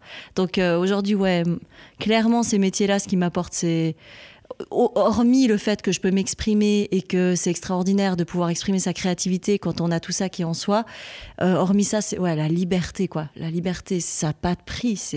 Et peu importe si je gagne peu, je m'en fiche, mais j'irai vivre dans un autre pays où c'est pas cher peu importe, il y a toujours un moyen de se débrouiller, de, de, trouver un truc. En tout cas, c'est ma vision des choses. Euh, et c'est ce que je peux me permettre aujourd'hui aussi dans mon évolution, c'est de me permettre justement de, de partir, de pas m'excuser de partir, de j'ai pas d'attache, je, je, suis libre, libre quoi. Ben justement, j'en viens à ben, quel conseil vous donneriez à une personne qui voudrait se lancer en général ou se lancer dans un domaine similaire au vôtre en particulier. Pour toi, Clémence, euh, qu'est-ce que tu lui dirais si la personne te dit euh, j'ai envie de me lancer? Pourquoi c'est toujours moi qui commence Parce que tu es en face de moi. Euh, en tout cas, moi, je crois que on a tous quelque chose, on a tous une contribution, on a tous un talent particulier, on a tous quelque chose par lequel on peut contribuer au monde. Et je dirais vraiment à cette personne de, de suivre ça, d'écouter ça, de se rendre disponible à ça et d'y aller et d'oser et, de se faire aider, de trouver les accompagnements, de voilà, de mais vraiment d'être de, à l'écoute de ça et de croire vraiment profondément que elle aussi, elle a quelque chose à apporter, elle a un talent particulier et puis que peut-être dans 20 ans, ce sera un autre talent qui, qui, se révélera, mais que voilà, moi je crois vraiment ça, qu'on a tous quelque chose à, apporter. Moi je pense que on a tous notre personnalité et que elle, elle correspond et qu'il faut euh, accepter qu'elle correspond, cette personnalité, qui on est, euh, et que et qu'en fait c'est uniquement justement où on va re-rentrer dans l'authenticité en étant qui on est vraiment euh, qu'on peut apporter euh, des choses aux gens, des choses sincères et que les gens vont être sincèrement touchés. Euh, et puis que c'est Martin Luther King qui disait quand il y a un escalier à monter, ça sert à rien de le regarder comme ça jusqu'en haut, il faut y aller marche par marche et se dire ok, il y a cette marche là, puis après il y a cette marche là, parce qu'en en fait on n'a aucune idée de comment les choses vont se réaliser à la fin. Donc juste accepter les choses laisser aller et puis aussi accepter qu'il y a des choses qui sont parfois plus grandes que toi. Moi, j'ai deux messages qui m'ont extrêmement marqué. C'était une personne euh, que je connaissais pas qui m'a envoyé un message pour me dire euh, moi euh, j'ai ma grand tante qui est vue comme une personne extrêmement acariâtre voilà moi je l'adore mais c'est vrai qu'elle est un peu vue comme quelqu'un voilà et l'autre jour j'étais au téléphone avec elle et elle m'a dit faut que je te laisse il y a c'est ma question qui commence et c'est mon c'est ma lumière de la journée le fait de l'entendre dire ça enfin elle s'est dit ben il y a un truc qui la rend heureuse. Et en fait, la personne qui la rend heureuse ne le sait pas. Et donc, cette personne est venue me le dire. Et puis, dernièrement, là, j'ai eu une amie proche qui m'a dit ben voilà moi j'ai ma grand-mère que je connais aussi je connais sa grand-mère qui me dit euh, euh, elle est en fin de vie et, euh, euh, et, en fait, euh, voilà, elle aime pas être seule et c'est compliqué, mais je vais la voir tous les jours, etc. Et là, en fait, je suis partie et je l'ai laissée devancer ma question parce que je sais que ça lui apporte quelque chose de, de positif. Et elle me dit, j'avais juste envie de te dire que de partir et de savoir que je la laisse avec toi et puis qu'elle va passer 25 minutes à se marrer puis à être heureuse puis voilà alors qu'elle est dans une phase de sa vie où c'est difficile ben voilà, j'avais envie de te le dire, j'avais envie de te le partager. Puis en fait, euh, moi, à aucun moment, quand j'ai commencé à faire euh, cette émission, je me suis dit que je pourrais peut-être apporter. Enfin. et désolée, je suis un peu émue. Et. Et en fait, je me dis, ben voilà, des fois, il y a des choses. En fait, on se rend pas compte de ce qu'on dégage et on se rend pas compte de ce qu'on peut faire, mais de l'impact. Et que la seule et unique possibilité d'avoir cet impact, c'est d'être soi-même, d'être honnête et, euh, d'être d'être ouvert en fait aux différents canaux qui, qui, sont devant nous et puis de laisser passer les choses. Et euh, donc vraiment, moi, mon conseil, c'est euh, soyez qui vous êtes, n'ayez pas honte de ce que vous êtes parce que ce que vous pensez qui peut-être aujourd'hui est un défaut ou quelque chose qui, voilà, euh, est trop, vous êtes trop, vous êtes, euh, enfin voilà, peut être quelque chose qui apporte du bonheur à d'autres. Donc accepter d'être soi, je pense que c'est le conseil que je donne. C'est exactement ça. C'est-à-dire que les mots, là, c'est pareil. Je pense exactement la même chose. Et, le conseil que je pourrais éventuellement donner, c'est justement euh, l'authenticité. Pour moi, c'est la clé. Parce que se permettre d'être authentique, c'est permettre aux autres de l'être aussi. Et c'est permettre aux autres de éventuellement euh, enlever quelques couches qu'ils peuvent enlever à ce moment-là. Je pense que c'est ouais, je pense que le seul conseil à donner finalement c'est ça. Après bien entendu il y a des conseils techniques, se former, être au courant, euh, euh, voilà. Mais ça c'est toutes des choses qui sont plus techniques. Mais sur le fond, la forme, non, franchement c'est c'est l'authenticité. Et c'est, je crois que c'est le plus beau cadeau et c'est ce qui relie finalement aux autres. Et puis c'est ce qui permet aussi d'être juste avec ce qu'on fait. C'est pas toujours facile d'être authentique tout le temps, tout le temps. On peut vite se perdre dans les travers. Euh, pour ma part, moi c'est les chiffres qui font que je me perds. Les chiffres le nombre d'abonnés, le nombre de likes, euh, les algorithmes, etc. Toutes ces choses-là qui vont influencer mon business euh, peut faire que je vais me perdre. Alors je dois toujours essayer de me rattraper la main en disant oh oh oh, oh. là tu le fais pourquoi ce truc-là que tu as prévu de faire? C'est pour avoir euh, plus de vues et donc potentiellement le business qui va mieux ou c'est parce que c'est ça vient vraiment de ton cœur? Donc voilà, ne pas se perdre en route parce qu'il y a mille chemins pour se perdre aussi en route et toujours prendre le temps de réfléchir et de se dire ok ça vient du cœur là? Est-ce que c'est authentique? Est-ce que ça sonne vraiment ça résonne avec moi profondément ou pas. Et c'est comme ça qu'on va toucher les gens. Euh, ouais, pour moi, c'est ça vraiment la clé, quoi. Mmh. Ah, puis peut-être une dernière chose, c'est commencer. C'est-à-dire que souvent on se dit euh, ah mais euh, j'ai pas assez d'argent ou je connais pas les bonnes personnes ou je nanana. Faut commencer quelque part. Juste même si au début c'est un truc un peu brouillon, même si au début c'est un truc ben, sans budget, mais juste le fait de commencer, ça va permettre de rencontrer des gens, ça va permettre de, enfin ça va faire euh, un, un, effet boule de neige. Ouais, et il y a quelque chose aussi par rapport à ça, c'est se donner la légitimité. C'est-à-dire que la légitimité, elle va pas venir des autres. Ça, c'est aussi quelque chose quand les gens me posent la question, mais, mais moi, j'ose pas me lancer, euh, comment t'as fait et tout. Il y a tout le temps ce truc qui revient, je me sens pas légitime. Ça, je pense que tu dois l'avoir aussi en thérapie, c'est un problème universel. C'est se... Si on n'a pas le papier qui fait que, on n'est pas légitime. C'est aussi culturel, hein, parce qu'on nous a appris qu'il fallait avoir un papier pour euh, prétendre faire tel métier. La légitimité, c'est avant tout un problème de soi avec soi-même et une question de soi avec soi-même. Donc n'ayez pas peur de vous donner. Enfin, c'est facile à dire, hein, parce qu'en réalité, il y a un travail derrière. Hein. Mais euh, il y a un moment où, oui. Mais des fois, il faut juste se donner l'impulsion. Euh, moi, je l'ai expliqué dans l'épisode pilote. C'est effectivement, je décide de faire un podcast. Mhm. Euh, à la base, c'était des rencontres entre femmes que je voulais faire vraiment avec un brunch et tout. Nanana. Et déjà là, je me posais la question de ma légitimité. Mais je suis qui, moi, pour faire euh, se rencontrer des femmes pour qu'elles discutent? Après, je me dis, OK, confinement arrive, j'écoute des podcasts, je me dis, ah, mais je vais faire un podcast. Mais de nouveau, mais je suis qui, moi, pour faire un podcast euh, Enfin, voilà. Et en plus de ça, les podcasts, c'est toujours un, sujet précis. Souvent, les podcasts, ben voilà, c'est la personne qui fait un podcast, elle a un thème bien défini, elle, fait sur ça, ça va être peut-être sur la technique, sur euh, le développement personnel. Moi, j'ai envie de parler de tout. Euh, voilà, moi, je m'intéresse, en fait, je m'intéresse beaucoup aux gens et à leur histoire, et je me dis, mais on a envie, j'ai envie de parler de tout.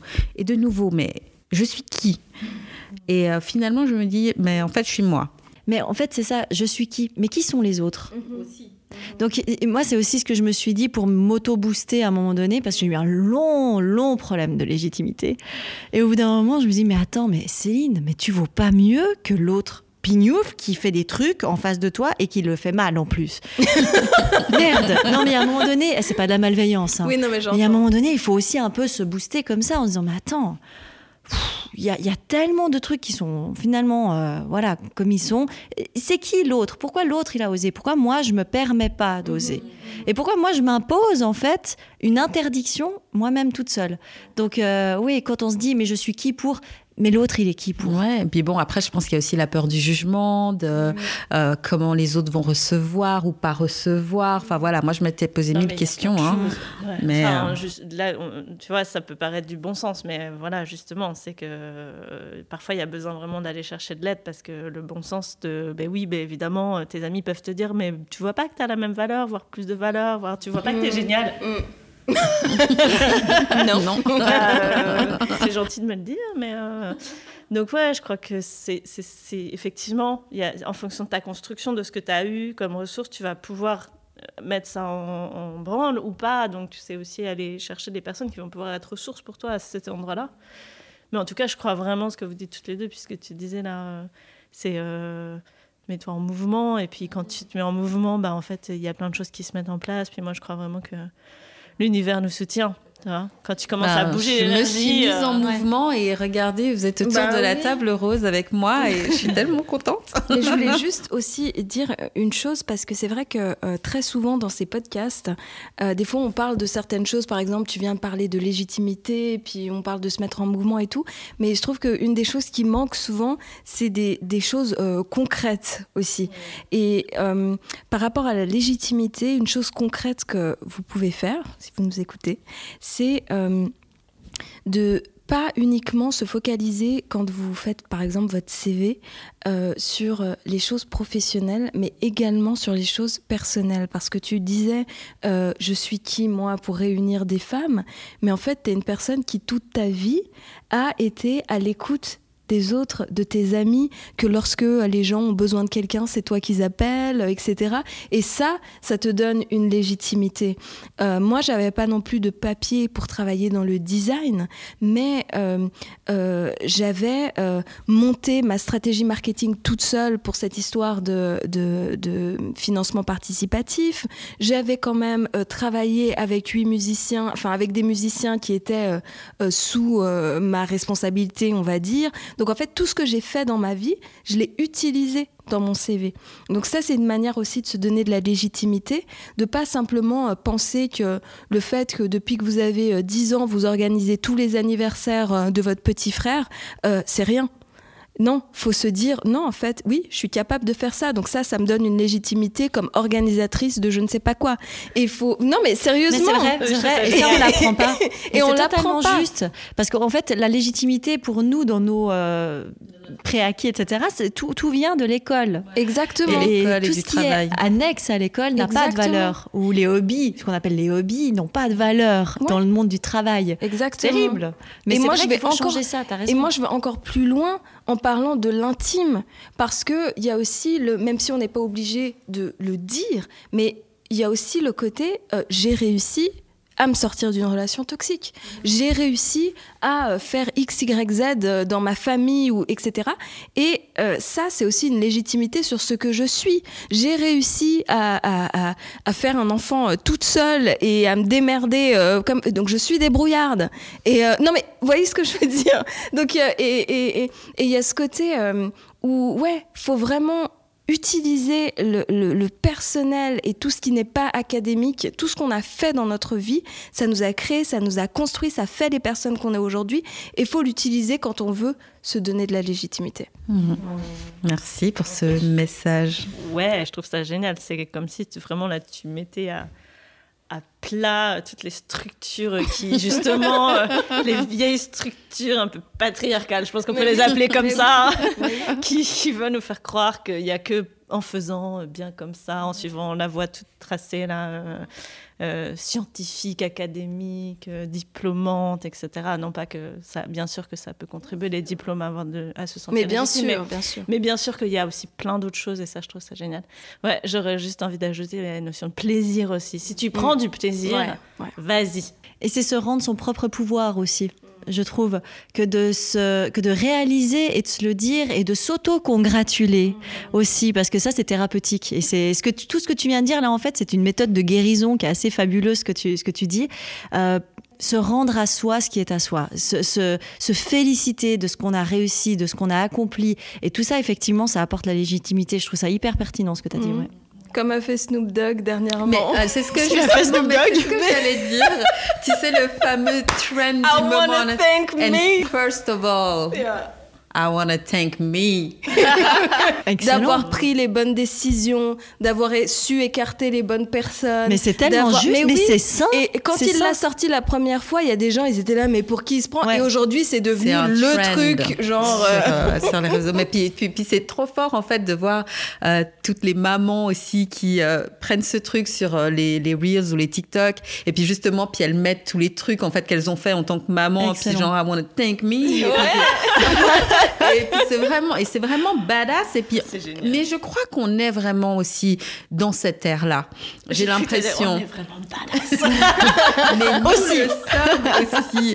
Mais je crois qu'on est dans cette ère, en fait, où, en tout cas pour beaucoup de femmes qui commencent à comprendre, enfin, commencent à, à reprendre leur pouvoir et euh, à se légitimer. Et puis, même quand on l'est pas complètement, ben, on fait quand même. Et puis, et puis en fait, ça vient parce qu'effectivement, même si euh, moi, ce podcast, euh, je l'ai fait, mais j'étais pas encore complètement sûre et tout ça, mais je me suis dit, vas-y, puis on verra à qui écoutera. Ben, je sais pas. Après, je me suis dit, ouais, mais j'ai au moins 10 copines, j'ai la famille.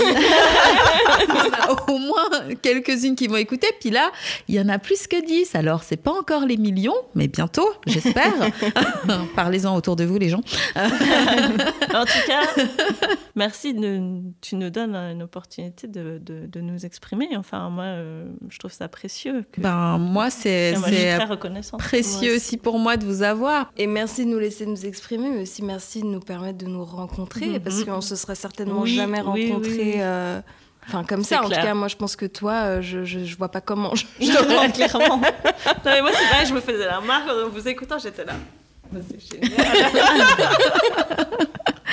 Bon, alors je vais terminer parce que j'allais quand même vous demander ah mais c'est quoi votre journée type euh, quand on fait le métier de ses rêves C'est quoi sa journée type? Mais j'ai envie de vous dire euh, ben, c'est quoi plutôt votre journée non type?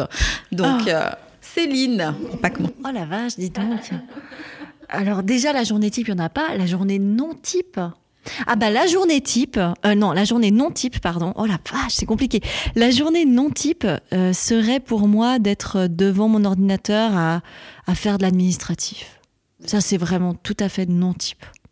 Mais alors ta journée type Ma journée type, c'est sauter du coq à l'âne entre mes différentes activités, euh, aller euh, là où mon inspiration me porte, mais vraiment, hein, je suis très désorganisée, c'est une catastrophe. Mais, euh, mais c'est fabuleux, c'est comme ça que je fonctionne. Donc, Mais si concrètement, ça se passe comment en fait Euh, Céline qui se lève le matin, elle fait quoi euh Ok, alors la- la- le seul rituel que j'ai le matin, ma première heure de travail, elle se passe en position horizontale. D'accord? Donc je me réveille. Et je reste à l'horizontale pendant une heure. Je check les réseaux sociaux. Je poste un truc éventuellement. Je prépare sinon le post pour le soir ou quelque chose comme ça. Je réponds à mes mails. Voilà, ça c'est mon rituel. Tout le reste, c'est au feeling. Si j'ai envie de bosser pour Bibo un jour, pour ma marque de bijoux, je vais bosser dessus. Mais ça va être décidé du tac au tac, hein, ça c'est pas planifié. hein. Si j'ai envie de bosser sur mon livre, je vais bosser sur mon livre. J'ai envie de bosser sur consommer local, je vais bosser sur consommer local. C'est vraiment euh, complètement. euh, ça me. Ouais, non, il n'y a, y a pas de journée type. D'accord. Mais après, des fois, tu disais, euh, parce que comme je sais que tu n'aimes pas le terme, mais un peu influenceuse, tu travailles forcément des fois avec euh, des marques. Et par exemple, on s'est déjà parlé où tu devais, tu avais des deadlines pour certaines choses. Donc il y a aussi ça quand même dans ton, dans ton quotidien. Alors, ouais, vu que j'aime pas les deadlines, parce que ça m'oblige à être créative à un, mo- un moment X, quoi, j'ai pas envie de ça, euh, j'essaye de les anticiper. Donc, elles sont planifiées. Je sais que dans une semaine, j'ai une deadline pour un tel truc. Donc, euh, je sais que durant cette semaine, le, le moment où je le sentirai, je ferai le truc. Mais je vais pas me l'imposer. Ça, j'ai de la peine avec euh, le fait de m'imposer des choses à des heures. euh, c'est, c'est- c'est- Quand on est créatif, je trouve que c'est compliqué. C'est tout à coup, tu dois te mettre à écrire, tu dois te mettre à faire de la photo, tu dois te mettre. Mais si je le sens pas, Mhm. ça sera moins bon. Mhm. Donc euh, ouais. Très bien, merci. pour toi, Clémence, une journée type ou non type, comme tu préfères? Je sais pas si je peux parler de mon temps en journée, puisque j'essaie d'organiser moi mon temps entre euh, bah, les, différentes activités qui sont assez différentes. Donc, euh, dans une journée de semaine, par exemple, bah, j'ai mon travail pour, euh, pour, euh, en tant que chef de projet vidéo. Donc, ça, c'est Moi, je prends toujours du thé vert le matin quand je me lève. Toujours. S'il n'y en a pas, je suis frustrée. Euh, mais voilà, ça va. Si en ce moment, bah, comme on bosse beaucoup à la maison, bah, si je bosse à la maison, du coup, probablement, je vais commencer à travailler, puis je prendre mon petit déj à un moment donné, voire en travaillant, tu vois. Et je suis contente que les centres de sport culturels aient réouverts, etc. Parce que pour moi, c'est important de bouger l'énergie. Comme je passe tellement de temps, justement, assise, à réfléchir, à faire des trucs, à, être sur l'ordi beaucoup, beaucoup, beaucoup, beaucoup. Euh, bah, c'est hyper important pour moi d'arriver à caler un peu de sport euh, dans une journée, plutôt le soir. Moi, je, préfère le soir. Et puis, euh, bah, ça peut être, par exemple le mardi matin, j'ai des clients en gestalt, euh, donc je vais avoir mes clients en gestalt. L'après-midi, je vais travailler en tant que chef de projet. Euh, le soir, je vais aller faire un peu de sport. L'écriture, j'essaie de la caler plutôt sur les week-ends. Donc, euh, je, me, je, me, dis, bon, bah, ok, je veux avoir avancé au moins, voilà, même si c'est deux heures, c'est vraiment euh, faire ça. Et puis, euh, j'ai mes cours en ligne. Euh, voilà, j'ai un peu ma semaine qui va se structurer en fonction de, certains impératifs. Et puis autour, voilà, c'est, un peu changeant. Moi, je me lève pas tôt. je me lève tôt si vraiment il faut, mais c'est pas, c'est pas mon truc. Moi, j'aime bien justement. C'est vraiment ce que tu disais tout à l'heure. c'est un des grands avantages de, d'être freelance, c'est que on peut vraiment euh, organiser ses journées comme on veut. Et puis, euh, je trouve que c'est difficile encore de vraiment sortir de la complète culpabilité parce qu'on vit tellement dans un monde structuré autour de euh, les gens qui se lèvent tôt sont ceux qui réussissent, je sais pas quoi, ce qui est complètement démonté par les analyses sur les types de, de, personnalités, le rapport au sommeil, etc. Enfin, en fait, il y a plein de possibles. Et. mais du coup, c'est cool de pouvoir être plus à l'écoute de, de, son rythme un peu naturel. Euh, et, moi, je vais beaucoup fonctionner sur. Euh, en fait, en début d'année, je me mets toujours des objectifs. Je travaille vraiment sur euh, un grand objectif et deux sous-objectifs. Et du coup, bah, c'est aussi ça qui va structurer mes journées. C'est que si je veux avoir atteint mes objectifs, et eh ben. Puis ce qui est rigolo, c'est comme ce que tu disais tout à l'heure, c'est que je peux avoir deux objectifs sur lesquels je vais m'être beaucoup concentrée, puis un je vais avoir laissé de côté. Et puis à la fin de l'année dernière, c'était hyper rigolo, j'avais ça. Et en fait, euh, le troisième objectif, il était là. Comme quoi, quand tu lâches prise sur quelque chose, parfois ça vient aussi. C'est, en fait, c'est pas que tu lâches prise, c'est que l'intention, elle est posée, les choses, elles sont là. Et euh, voilà, tu t'en occupes plus ou moins, mais euh, mais il y a une confiance en fait. C'est que comme c'est clair, comme c'est posé clairement, il y a aussi des choses qui se passent qui sont pas non plus toujours, tu vois, tu disais au début, euh, moi je suis beaucoup dans le faire, faire, faire, faire. Bah, parfois c'est aussi parce que justement tu as été soigné cet être, cette dimension être de ta personne, que bah y a aussi des choses qui, qui, se mettent en place sans que tu aies besoin d'aller euh, sortir les rames et puis euh, avancer. Alors euh, déjà, ma journée non type, ça sera plutôt celle où euh, mon fils il est en Allemagne chez son père euh, pendant trois semaines et que je traîne au lit du matin au soir. Et ça c'est ma journée non type. Ensuite, la journée type, en fait ça dépend parce que ce que je fais, c'est que moi, un des trucs que je peux pas supporter, c'est bah, bah, c'est surtout pour ça aussi que je changeais souvent de boulot, c'est le truc de de faire pendant hyper longtemps la même chose. Donc en fait, euh, de, me dire, attends, là, pendant 5 ans, euh, pendant 10 ans, je vais devoir me lever à 8 heures et puis euh, hors de question. Donc moi, mon truc, c'est de travailler par période. Et donc là, par exemple, sur mon roman, ce que je fais, c'est que je me lève plus tôt. Donc je me lève à 6 heures le matin, pendant 2 heures, j'écris.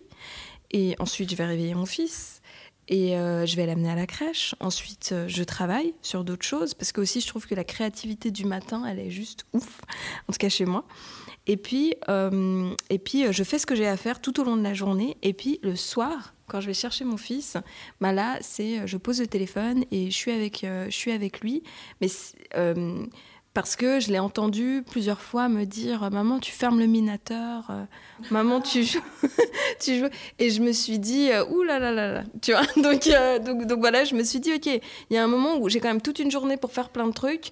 Donc le soir je vais lui consacrer ce moment-là puis être avec lui puis jouer avec lui puis puis voilà et donc et donc voilà. Sinon ça c'est des journées type on va dire sur un domaine. Sinon, bah, si je pars en tournée, ben voilà, je, je, je, je enfin surtout la journée, on est sur la route. Euh, le soir, euh, on fait le concert. Ensuite, on va manger tous ensemble. Ensuite, je réfléchis à tout ce qui n'a pas été. Euh, et puis, et puis j'essaie de faire mieux la fois d'après. Puis, quand tu as une bonne manager, elle te dit tout ce qui a bien été aussi. et, et, voilà. Et je pense que voilà, il n'y a pas de journée type type à part pour des moments où je me dis, OK, pendant ces deux prochaines semaines, voilà comment ça va se passer, parce que... Euh, euh, voilà. Mais ça, c'est aussi pour pouvoir avoir une certaine liberté après et de pas pas avoir à toujours faire la même chose tout le temps. Parce qu'après, moi, je me lasse très vite, très très vite. Ben, très bien. Avant de terminer, je voulais vous demander pourquoi vous avez accepté euh, de venir partager votre expérience aujourd'hui autour de la table rose. Clémence. Eh ben moi, il y a un truc que j'adore faire, c'est de nouvelles expériences, justement. Peut-être un peu moins aujourd'hui, mais l'année dernière, par exemple, j'ai vraiment senti que j'étais dans cette vibration-là, que c'était presque tous les jours un mini challenge, tu vois, tous les jours oser quelque chose de nouveau, mais ça peut être des trucs minuscules. Hein. Et, euh, et c'est devenu presque ouais, une habitude. Euh. Quand j'avais fait du théâtre, quand j'étais à Barcelone, j'avais repris des cours de théâtre. Et on faisait beaucoup d'improvisation. Et, euh, et je me souviens d'une fois où le prof nous avait dit Non, mais en fait, vous dites pas non. Le non, ça casse l'énergie. Il se passe plus rien après. Tu veux un thé? Non. Ah, ok. bon, bah, tu veux un café alors non. Ah, bon. alors que tu veux un thé. Alors oui, j'adorerais un thé. Mais est-ce que tu as du thé vert avec de la myrtille et euh, je sais pas quoi. tu vois et là, tout de suite, ça devient plus riche. Et du coup, c'est. Voilà. Je suis venue je suis venue pour l'expérience, je suis venue pour, euh, bah pour l'opportunité de faire entendre ma voix aussi. Je trouve que c'est une super bonne euh, opportunité. Puis c'est vrai que quand on est tellement prise à faire son travail, eh ben, on n'a pas forcément le temps de communiquer sur ce qu'on fait en fait. et du coup, euh, bah voilà, je dirais que c'est de, de raison. Et puis rencontrer de nouvelles personnes aussi. Moi, c'était vraiment l'idée de. Ben, je trouve que justement, malheureusement, on vit dans une société où on n'a pas l'habitude de rencontrer des gens qui font ce qu'ils aiment et qui sont heureux dans ce qu'ils font. Et euh, de pouvoir euh, parler avec d'autres personnes euh, qui sont dans cette situation-là, ben, ça me donnait envie parce que je sais que ça me, ça me remplit d'énergie, ça me booste et ça me permet d'avancer, ça me donne de nouvelles idées parce que je suis toujours dans la création. Et et, j'avais envie de ce moment euh, bienveillant, j'avais envie de, euh, de ce moment d'échange et d'élévation. et voilà. pour ma part, je dirais que tout ce qui va dans le sens de souffler aux gens que les chemins de traverse sont possibles, je fonce dedans. Parce que j'ai l'impression de c'est pas c'est presque un combat pour moi en fait. Je le porte presque comme un combat mais j'aime pas le terme de combat parce qu'il y a quelque chose de violent dedans que j'aime pas. Mais je le porte comme un truc qui me tient vachement à cœur. J'ai tellement envie de, dire aux gens et de leur montrer que on, nous a montré des chemins on nous a montré des, des, des choses classiques et des on nous a montré comment vivre nos vies en fait. Et qu'il y a tellement en fait il y a autant de possibilités de vivre sa vie qu'il y a d'êtres humains sur cette planète. Donc tout ce qui va dans le sens de inventer votre vie, sortez des sentiers battus, offrez-vous la possibilité d'être qui vous êtes, n'ayez pas peur. Tout, tout ce qu'il y a dans ce sens-là, je fonce dedans. C'est pour ça que je suis là aussi aujourd'hui. Merci beaucoup. Donc, euh, tout à l'heure, vous vous êtes chacune décrite en trois mots. Licia, si tu devais décrire Clémence en trois mots suite à ce moment partagé, quel serait-il? Génial.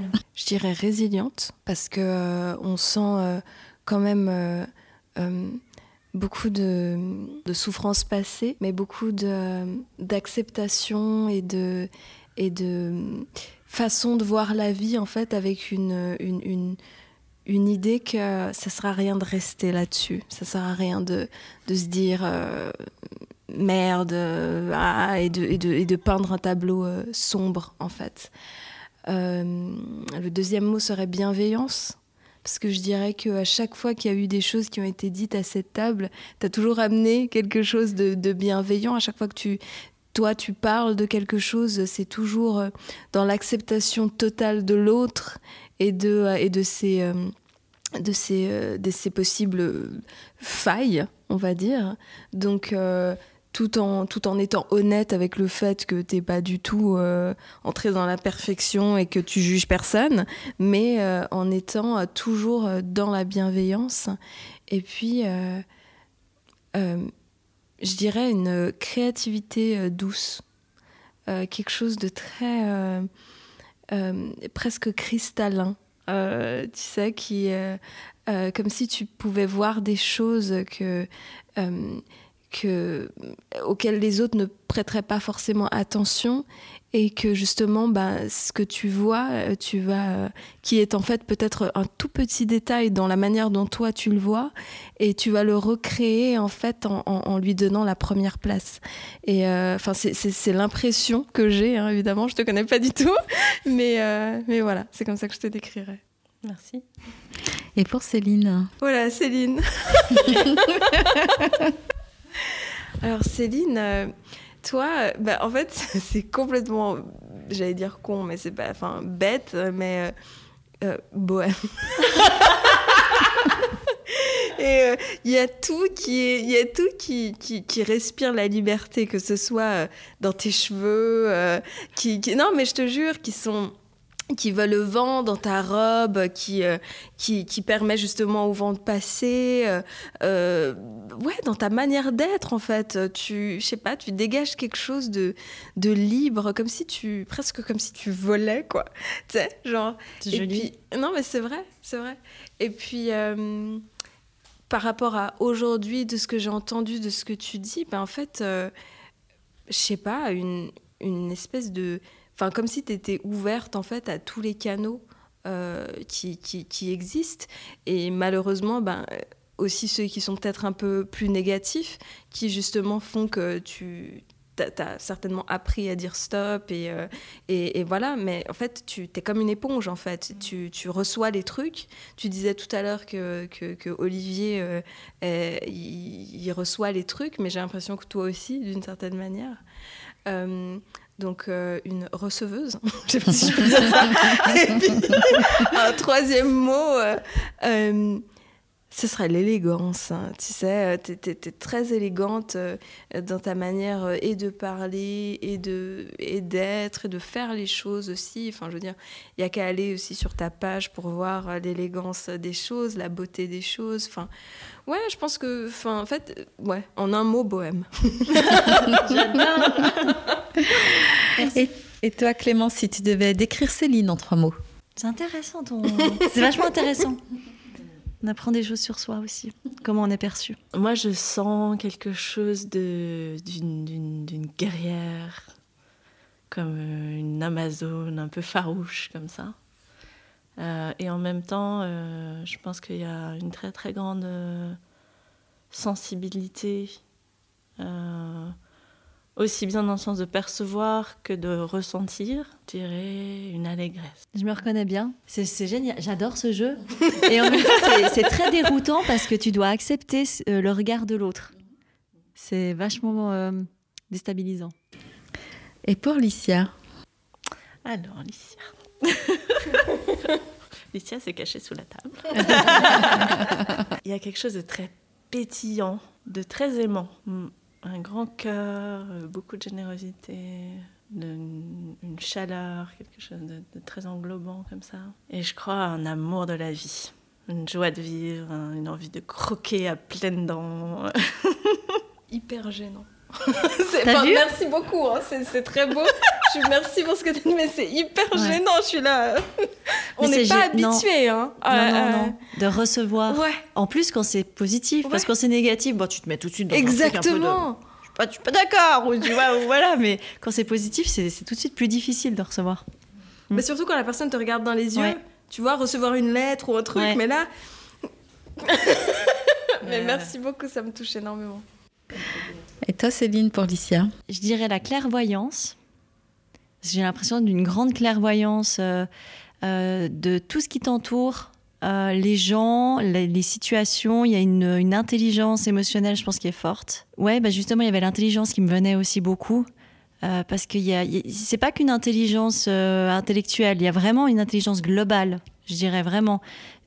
tu parles très bien, tu sais comment parler, tu sais comment amener les choses, et euh, elles sont, euh, elles viennent du cœur, mais elles sont pensées aussi. J'ai l'impression que tu es, doué dans la communication, quoi. Il y a un truc qui est doué, quoi, qui est, qui est, qui est là, qui est maîtrisé, mais qui est authentique. C'est pas, c'est pas, tu sais, quelqu'un qui est doué dans la communication, mais c'est maîtrisé, ça peut être insupportable, ça peut être pénible, parce que tu vois que la personne, tu vois où elle veut en venir, tu vois pourquoi est-ce qu'elle est en train de dire ça, et tu, c'est pénible. Mais quelqu'un qui maîtrise la communication, mais qui est authentique, qui parle avec le cœur, là, c'est le contraire. C'est juste, un cadeau, quoi. C'est le bonheur à écouter. Donc, tu es bien là où tu es, clairement, dans ce que tu fais. Euh, le métier, euh, c'est parfait. La, la, télévision, tu ferais de la radio, ce serait parfait aussi, clairement. Euh, la troisième chose que je pourrais dire, créatrice créatrice, dans vraiment créatrice, pas créative. Il y a aussi la créativité, mais créatrice. Parce que j'ai l'impression que tu as cette énergie de créer ta vie et de la créer justement telle que tu l'entends. Et il y a quelque chose de, créatif là-dedans, mais il y a aussi une énergie de... être créateur, c'est encore autre chose qu'être créatif, mais ça englobe aussi ça. Je ne sais pas si vous percevez un peu la nuance.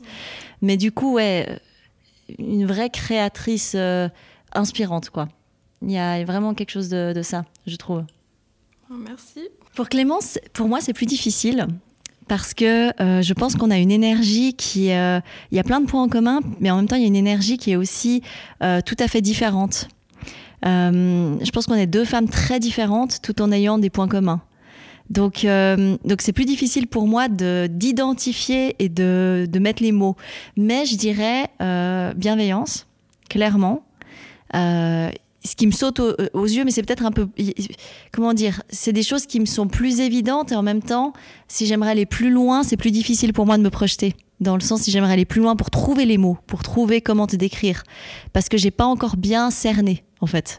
Toi, j'ai l'impression d'avoir plus cerné. C'est cette sensation-là. Peut-être c'est prétentieux, peut-être que c'est faux, Peut-être que euh, je t'ai pas du tout cerné, mais j'ai l'impression de ça, je le ressens comme ça. Et toi, j'ai pas encore compris complètement qui t'étais.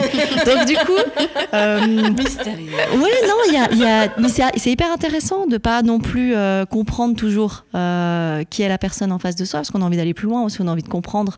Puis pourquoi est-ce que pourquoi est-ce que j'ai pas compris Tu vois Et moi, j'aime comprendre les gens. Et puis, j'ai besoin de comprendre les gens. Je suis toujours dans l'analyse. Et du coup, euh, ça m'intrigue. Mais ce que j'ai ressenti, disons comme ça, donc la bienveillance, clairement. Euh, peut-être ça reprend aussi ce que tu disais par rapport à la souffrance. On sent la résilience. On sent qu'il y a eu euh, un parcours de. Tu aurais pu être abattu par beaucoup de choses dans ta vie, mais t'as pas accepté d'être abattu parce que tu as une force de caractère, tu as quelque chose qui fait que t'es pas une victime, quoi tu vas non, t'acceptes, je pense pas ça. tu, veux plus de la vie que ça. Donc ça, c'est hyper intéressant aussi. Euh, j'avais quelque chose qui m'est venu avant et je crois que c'est parti. C'était un truc que je me disais, ouais, il faudrait que je dise ce mot-là parce que ça lui ressemble bien. Ça va me revenir. On passe à la séquence reco.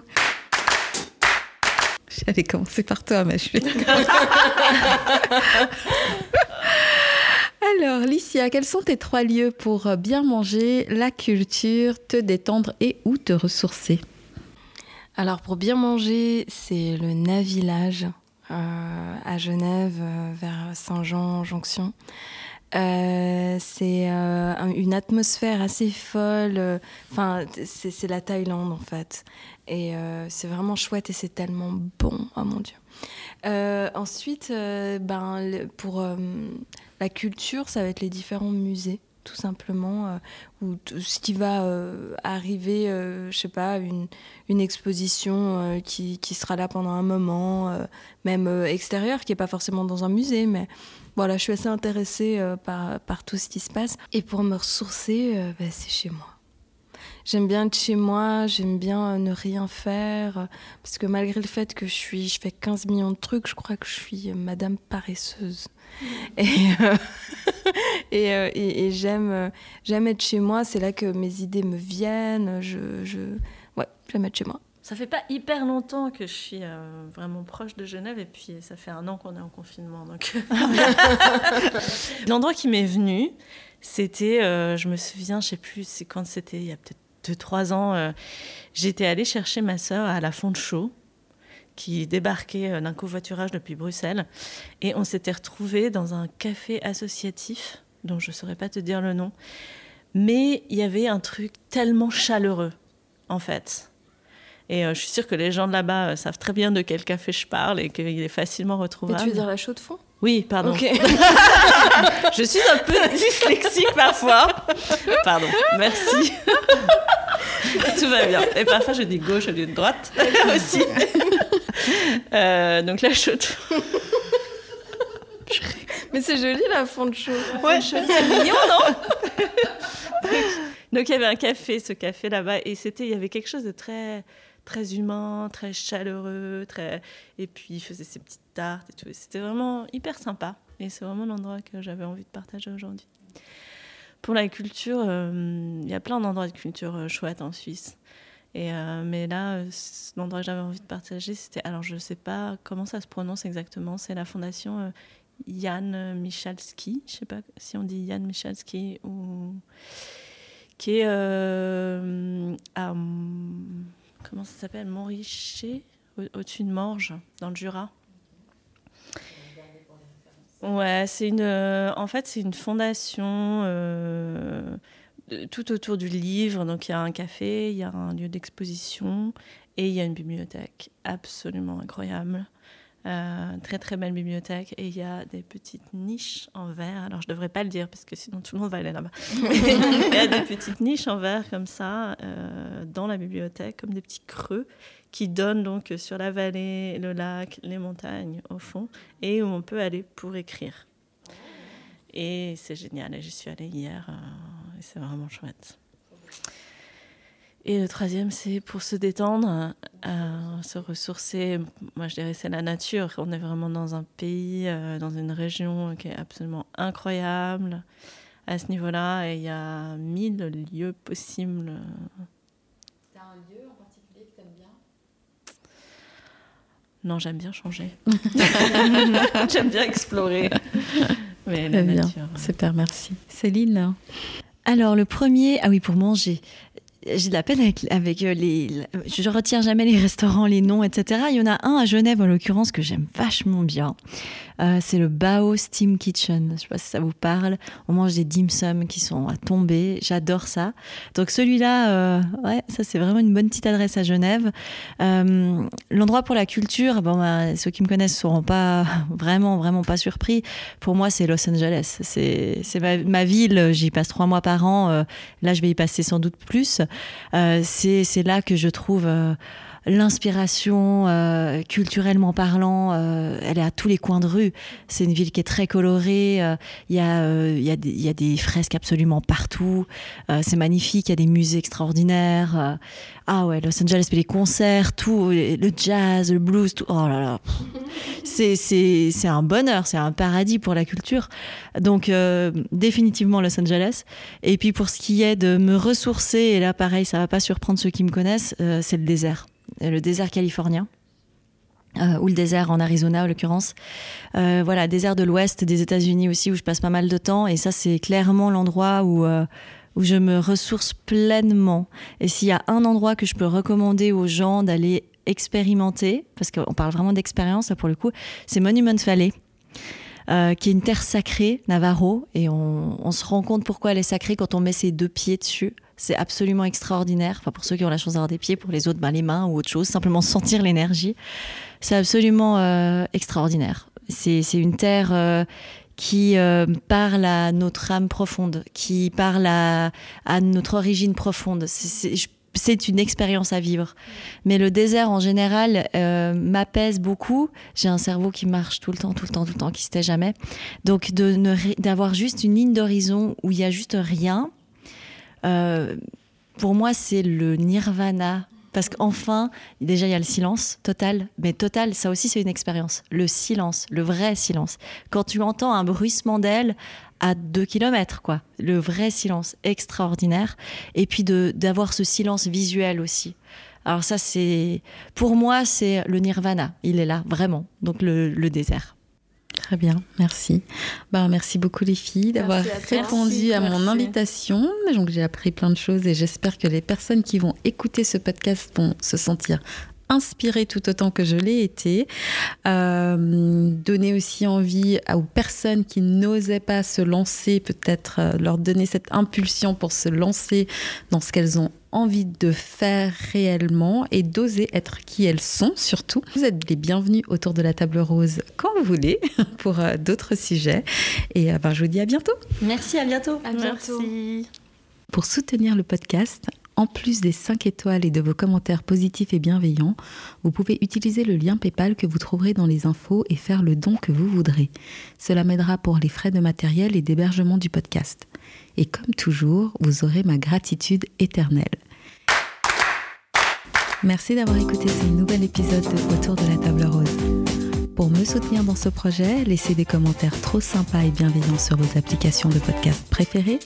Pensez à cliquer sur toutes les petites étoiles, en particulier sur Apple Podcast, il y en a 5, et à le partager dans tous vos réseaux. Et surtout, abonnez-vous afin d'être alerté lors des nouveaux épisodes. En retour, vous aurez ma reconnaissance éternelle. Retrouvez autour de la table rose sur Instagram, Facebook et Twitter pour y déposer vos commentaires et même pour y proposer des sujets. Je me réjouis de vous lire et je vous dis à tantôt.